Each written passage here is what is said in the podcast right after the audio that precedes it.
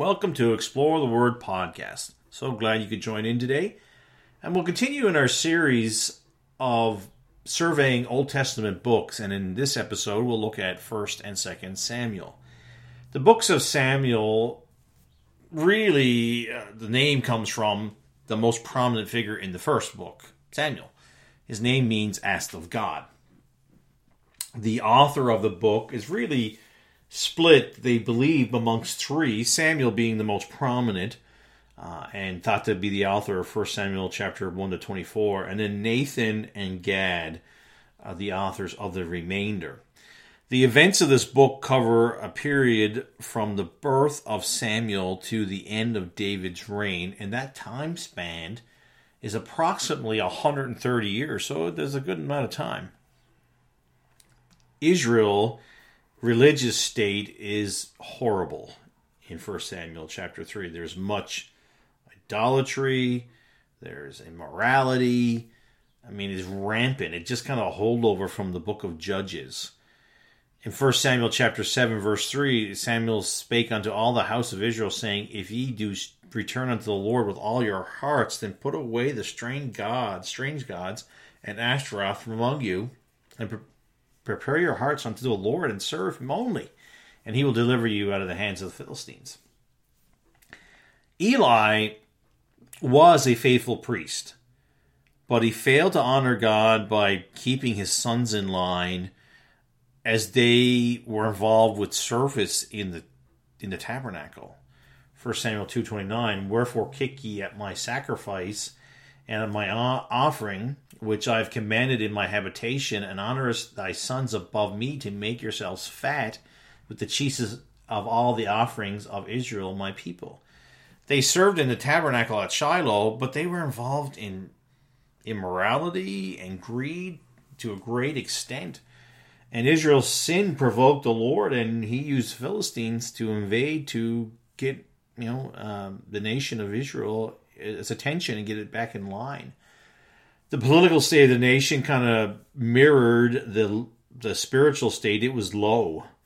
Uh, it was a time of divided leadership, and anarchy seemed to be around every corner. There was no central leadership in the nation of Israel, and there was a lot of external oppressions, particularly from the Philistines.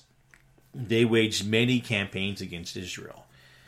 Now, when David gets on the scene, the internal issues are, are squared away over time, and thus there's a focus to take care of the external, and they're resolved. And the nation grew from a group of rivaling tribes with no leadership.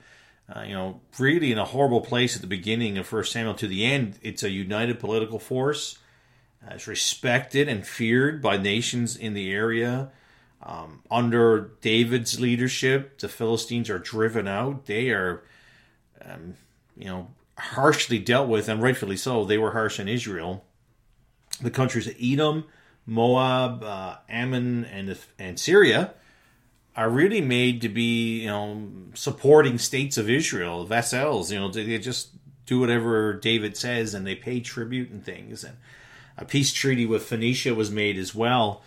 Uh, so a great change uh, in a very again short amount of time from when Samuel shows up on the scene till the end uh, of David's reign, 130 years, as we talked earlier, it it's pretty short time to see such a big reversal, and it's by the Lord's hand.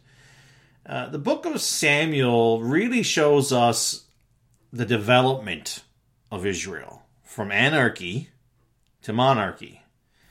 It gives a religious portrait as well. We see the nation's growth, and we see that it's all done by God's hand. An overriding uh, view that we see throughout the books are, you know, it's it's by the glory and power of God that the nation is where it's at, and they respond positively to the Lord. So there's some unique contributions to First and Second Samuel. Uh, the first one we look at is Hannah's prayer now, this prayer of the mother of Samuel is regarded as one of the most outstanding prayers in the Bible. Uh, she exalts the Lord, she demonstrates a humble and submissive attitude. And she went on to raise a wonderful son uh, that blessed Israel. But we just see uh, her prayer is pretty significant. That's in 1 Samuel chapter 2, verses 1 to 10. And then we see the tragic end of Eli, chapter 2, verses 12 to 36. Eli, the high priest, really does symbolize the condition of Israel. It kind of mirrors it. Uh, having a form of godliness, but without the power or personal discipline.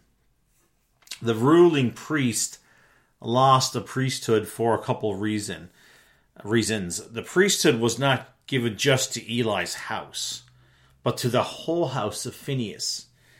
And the other reason, the most significant, was just the lack of failure to keep his sons in order 1 Samuel 3.13, For I have told him that I will judge his house forever for the iniquity which he knoweth, because his sons made themselves vile, and he restrained them not. And this is not a case where you know, he's a merchant in town and his sons are bad. Eli is you know looked upon as chief spiritual leader of the entire nation, and his sons are involved with the worship of Jehovah at the tabernacle, and that verse made it clear they were vile, and he didn't do anything about it. Uh, so that's why that judgment came. And we see Saul as well, the people's choice. First Samuel 9, chapter 9 and verse, uh, chapter 15. Uh, this demonstrated their trust in physical greatness. Saul was a big man rather than spiritual strength. His failures are due to spiritual weakness. I'll just give you a couple of them. He became impatient with Samuel and usurped the priestly function of sacrifice, he had no business to be involved with that. He failed to obey God's command to destroy all the Amalekites. You know, it showed a lack of understanding the spiritual need for that. And three, when David succeeded, he and where he failed, he became jealous. A jealous spirit is an indication of a, a low spiritual state, uh, to, especially to the extent that uh, Saul went. He he went crazy with jealousy. And then we see David. David, perhaps no no other man in the Bible like David, is so highly esteemed by God. I mean, in the sense that we see written out. Uh, he he set the standard by which God measured the great the rest of the kings of Israel. And he really did. His psalms have been a source of great comfort and inspiration since they were written. So, what were some of the keys to David's greatness? he had a profound love of God and was uh, dedicated to doing his service. That's that's where David was at. He had courage of his convictions, and he was undaunted by the unbelief and negativism that was about him. He he just did it. You know, we see that kind of in the story of David and Goliath. There was people who were definitely negative about him being there, but he did it anyway. David assumed the kingly throne as a servant of the people which was much different than with the mindset of the master of the people. He was a servant. Uh, during his numerous trials, he learned to wait on the Lord. That's, oh boy, that's a lesson we all could learn, uh, be encouraged about. He learned to delegate responsibilities and to give credit to those serving well. Again, this idea of serving the people rather than being the master of it. Though David was not perfect, oh boy, do we ever know that he showed a remarkable ability to accept the blame for problems and to respond positively to the Lord's chastening. So that's some great things about David. Uh, David purchase of the temple site in 2 Samuel highlights two great sins of David: the adultery and then the numbering of the people. God, you know, brought to his attention. He repented, and God demonstrated amazing grace in each case. And then he would go on to buy that temple site. He wouldn't build it, uh, but he would. Solomon would, and he purchased that site. Now, and there's some tragedy as well in David's life. That's it's sad to see. Uh, David had a dozen wives, eight of whom were mentioned in Scripture. He had at least ten concubines. He had 21 sons and one daughter. That's recorded in 1 Samuel chapter 3, 2 to 5, 2 Samuel 5, 13 to 16, and 1 Chronicles 14, verses 3 to 7. Two, uh, three of his older sons were involved in violent deaths. Amnon was killed by Absalom, and he was killed because he raped his sister Tamar, and Absalom did something about it. Absalom was killed, got caught in the tree branches after he led an insurrection against his father, and Adonijah, who tried to be named king over Solomon. You know, each of them were in line to the throne. And the Lord attributed part of this blame to David. 1 Kings chapter 1 verse 6 and his and his father had not displeased him at any time in saying why hast thou done so? And he also was a very goodly man and his mother bared him after Absalom. So the idea that you know David wouldn't do anything with these kids. He wouldn't you know uh, get things right. And particularly with Amnon um, why he would let him continue after doing such a wicked thing uh, I don't understand these tragedy in a godly home are definitely difficult to explain. But they do remind us of a strange anomaly in the families of four prominent men in 1st and 2nd Samuel. Uh, three of the prominent men were men of God. Eli, Samuel, and David are said to have failed to discipline their sons.